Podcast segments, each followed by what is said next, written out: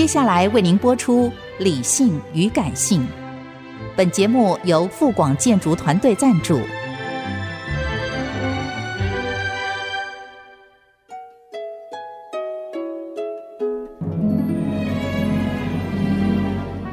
理性与感性不是天平的两端，而是一方向另一方渗透、影响，暂时取得上风的过程。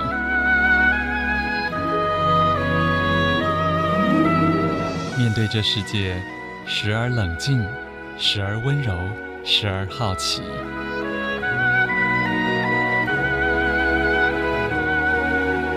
我是陈乐融，陪伴大家一起理性与感性。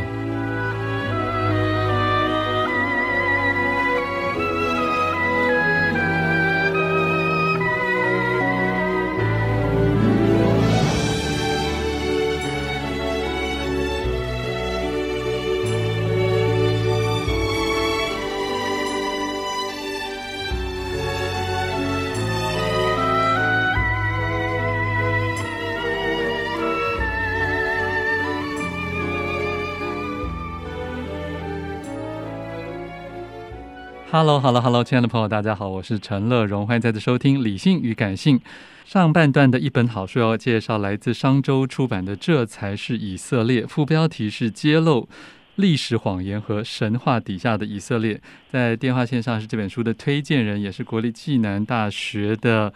历史系助理教授包修平。包老师你好，主持人好。包老师，你是专门研究哪一方面的？呃，我在英国主要就是。跟这个作者伊兰巴培教授是，然后是专门研究巴勒斯坦议题的。OK，所以您看到这本书的时候，觉得怎么样？哦，英文版它是就是我指导教授，他就长期的一个会诊，就是他将他过去他出版了许多书籍，然后还有期刊，还有一些演讲，然后他将他这三十多年来的研究心得用。比较浅显易懂的方式，让不是这个领域的呃一般的读者去了解。是我发现他有一点点像一个很严肃的大补帖，对不对？呃，对，因为他这个书的出版呢，也跟就是欧美学界的他的社会政治的发展是有关系的。因为这个以色列或是巴勒斯坦问题，长期以来就是欧美学界。或是政治社会上所关注的话题。嗯哼，可是好像因为在台湾的关系，可能会受比较美国的观点多一点。我们过去对以色列的看法，好像跟这本书，因为这本书作者本人他其实就是算是有点甘冒大不韪的一个以色列人，对吗？对，他是比较特别的学者。那因为像这本书，其实虽然他是说是揭露十个迷思或十个谎言，嗯，那事实上这十个谎言。在里面提到，其实都是属于以色列政府或是以色列这个意识形态，英文叫 Zionism，可以称为锡安主义或是犹太复国主义。那这种就是锡安主义所传播的一些他们认为的事实呢？那在指导教授，他因为他是个历史学者，然后他透过历史的这种考证，然后大量的资料的一个收集，然后主要是要揭露嗯那种假象。了解。我想其实先帮一般这个完全不熟悉朋友先讲一下，到底什么是西安主义。西安主义，它英文叫 Zionism，然后它那个 Zion 主要是指西安山。那锡安山在犹太教的认知当中是，就是现在的这个耶路撒冷，或是耶路撒冷这个区域。是。然后在一般我们认知，这犹太人就是上帝的选民嘛。然后犹太人在三千年前就有迁居到这个，像我们讲的巴勒斯坦或以色列这个地区。然后后来经过大卫王、所罗门王，哦，他们在这个耶路撒冷建立了这个圣殿。但这个圣殿呢，后来在公元七十年的时候，遭到因为罗马人统治这个地区，然后当地的犹太人反抗罗马的统治哦，所以后来罗马人就将这个圣殿摧毁，然后也驱离了犹太人。嗯，好，那这个是一般来说是所有自认是犹太人所共同呃就传承的这种历史的记忆。那呃，一直到了就是回到主持人刚刚讲到什么叫西安主义？那西安主义其实它跟犹太教呢是不能画上等号，因为不是所有的犹太人都是呃西安主义者，包含这本书的这个作者。那锡安主义主要是在十九世纪的晚期，然后是兴起于欧洲，哦，反而不是现在的我们讲的这个以色列或是中东这个区域。嗯，那主要是在当时欧洲。有大量的犹太人哦，散居在这欧洲各个地区哦，包含像我们讲的乌克兰啊、俄国或英国、法国，都有很多犹太人的社区。是，那在当时就是因为欧洲这种民族主义以及种族主义的崛起，那身为少数的犹太人就遭到迫害、歧视，哦，甚至遭到这种种族的屠杀。嗯，所以当时的犹太的知识分子都想出如何来解决这个，就是来处理这个犹太问题，使犹太人呢不要遭到这个伤害。所以在十九世纪晚期，就会有一些具有民族主义思想的这个犹太的知识分子，就提出了说：啊，既然圣经有提到，就是以色列之地，就现在讲的这个巴勒斯坦或以色列现在建国这个区域，那我们就是按照圣经所说的，我就回到这个以色列之地，哦，建立家园，这样从此呢就。犹太人就受到了保障哦，不会受到这个外教或外人的这种歧视。是，那这个是西安主义最初的这个发源的它的背景。嗯，可是这里面，当你要回到某一个土地，而这土地上自古并不是无主无人民之地的时候，就产生了一个严重的冲突了。哎，是的，当时在十九世纪的这个犹太的有不同的群体，然后有像这种西安主义的。呃，思想，那这个实安主义思想在十九世纪的时候并不是个主流哦，甚至将当时很多像法国、英国的这犹太的那种高级的知识分子精英认为说，这种思想其实相当危险哦，因为像反而会让这些就是英美的或这些政治人物哦认为这犹太人不忠诚、不爱国、不认同哦在地。哦，所以这个思想就是一小撮的这种非主流思想，那为什么会最后导致一九四八年以色列建国？那最后跟那个十九世纪晚期的英国，当时还是一个大英帝国，它的那种政策思考是有关系的。因为英国认为说，假如他支持这个方案，也有助于英国在中东区域，当时的中东主要也是鄂图曼所控制的范围。那做英国是可以透过这个呃犹太复国主义或锡安主义的，就支持他们，然后在背后支持他们，使这个犹太复国主义者从欧洲哦移民到当时呃鄂图曼帝国所控制的哦这个巴勒斯坦。那这样是符合英国在中东地区整体的这种呃帝国主义的利益。是，我想所有的建国不是靠某种强权的划分，就是靠自己的武力 建立起来的。在这个中间，当然也提到了说以色列的目标，以色列的建国当然好像从某个角度来讲看起来是一个很有光环的事情，但是对于原来住在那边的巴勒斯坦人来讲，却是一个长期悲剧的开始。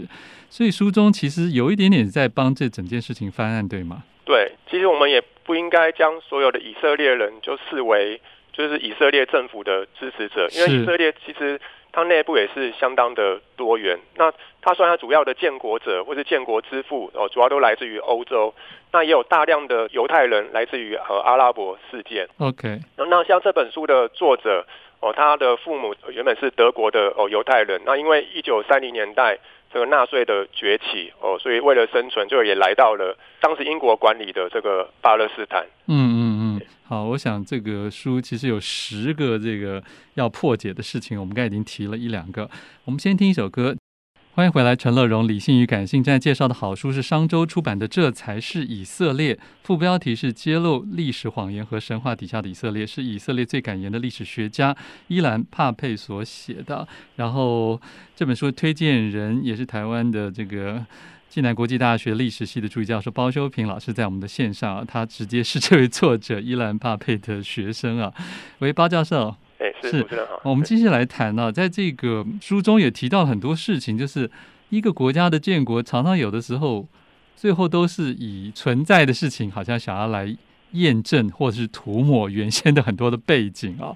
那这个书中当然也提到了说，当初巴勒斯坦人好像他们一九四八年是自愿出走啦，或是后来那时候他们打仗是别无选择等等，这些事情似乎都是某种程度是比较为了巩固。当权者自己想建立的国族主义的一个形象是这样子吗？哎，是的，就是其实以色列建国基本上它也是，就是说我们从世界这一两百年历史来看，从以色列的或犹太复国主义角度来看，是一种民族自觉哦，民族主义的一种展现。嗯、但是问题是，他要建立的国家哦，刚好是在这个地区已经有，是当时叫阿拉伯人，或是我们现在讲到巴勒斯坦人哦，生活在。这个区域，那以色列建国，他的就是犹太复国主义者，他建国的目标呢，在书中有提到，就当时在就是一九四八四七年左右，那因为当时犹太人在巴勒斯坦还是少数，大概只有在百分之二十到三十，嗯，那他建国就是唯一建国成功的方式，就是他人口一定要压制哦当地的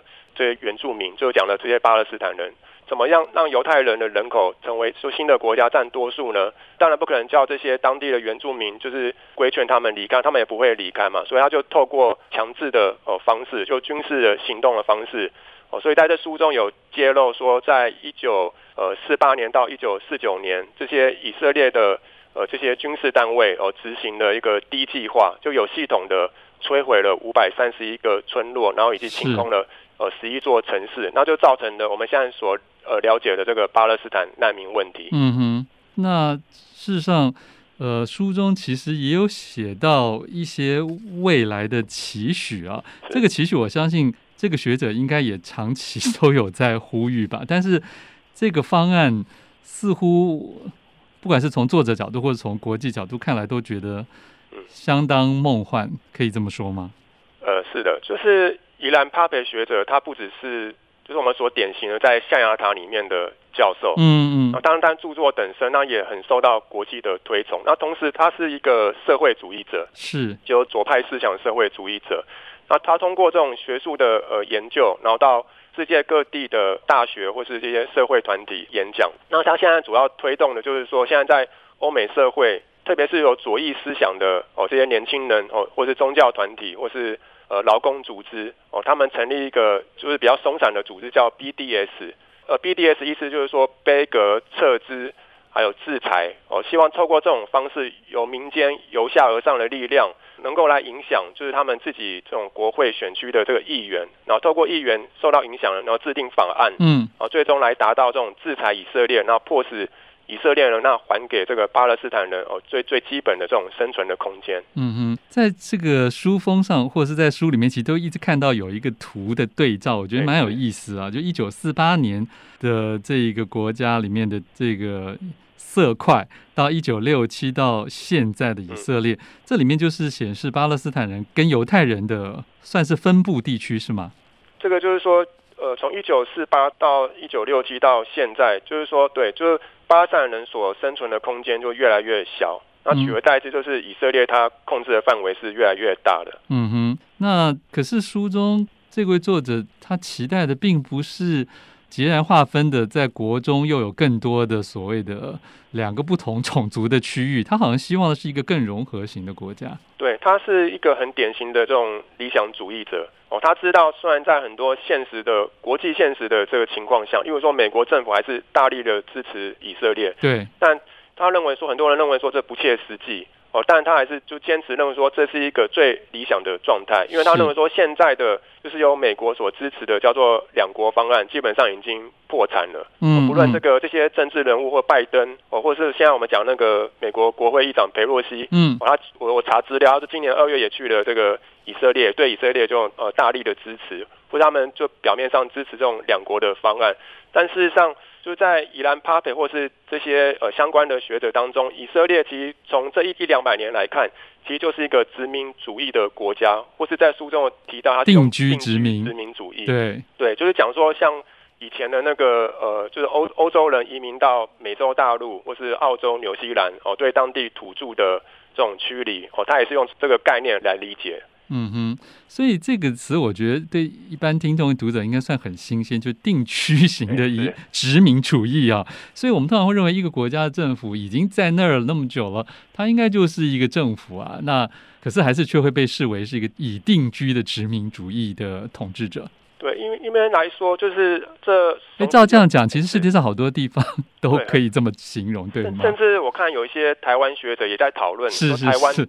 本来是汉人来到台湾嘛，那是不是也是定居殖民主义的一种？啊，就是看到有些人在讨论。OK，哦，可是那会不会真的殖民久了，你也没有办法说，还一直只用这个字眼来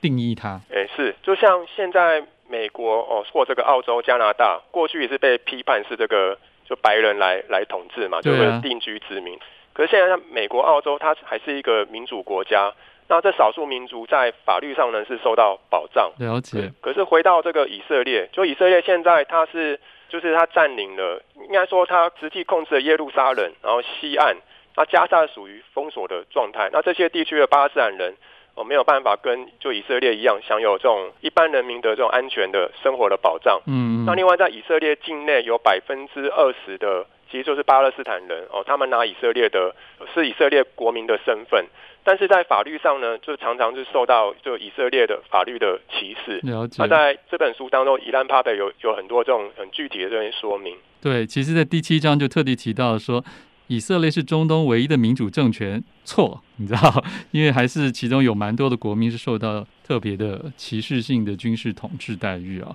对，好。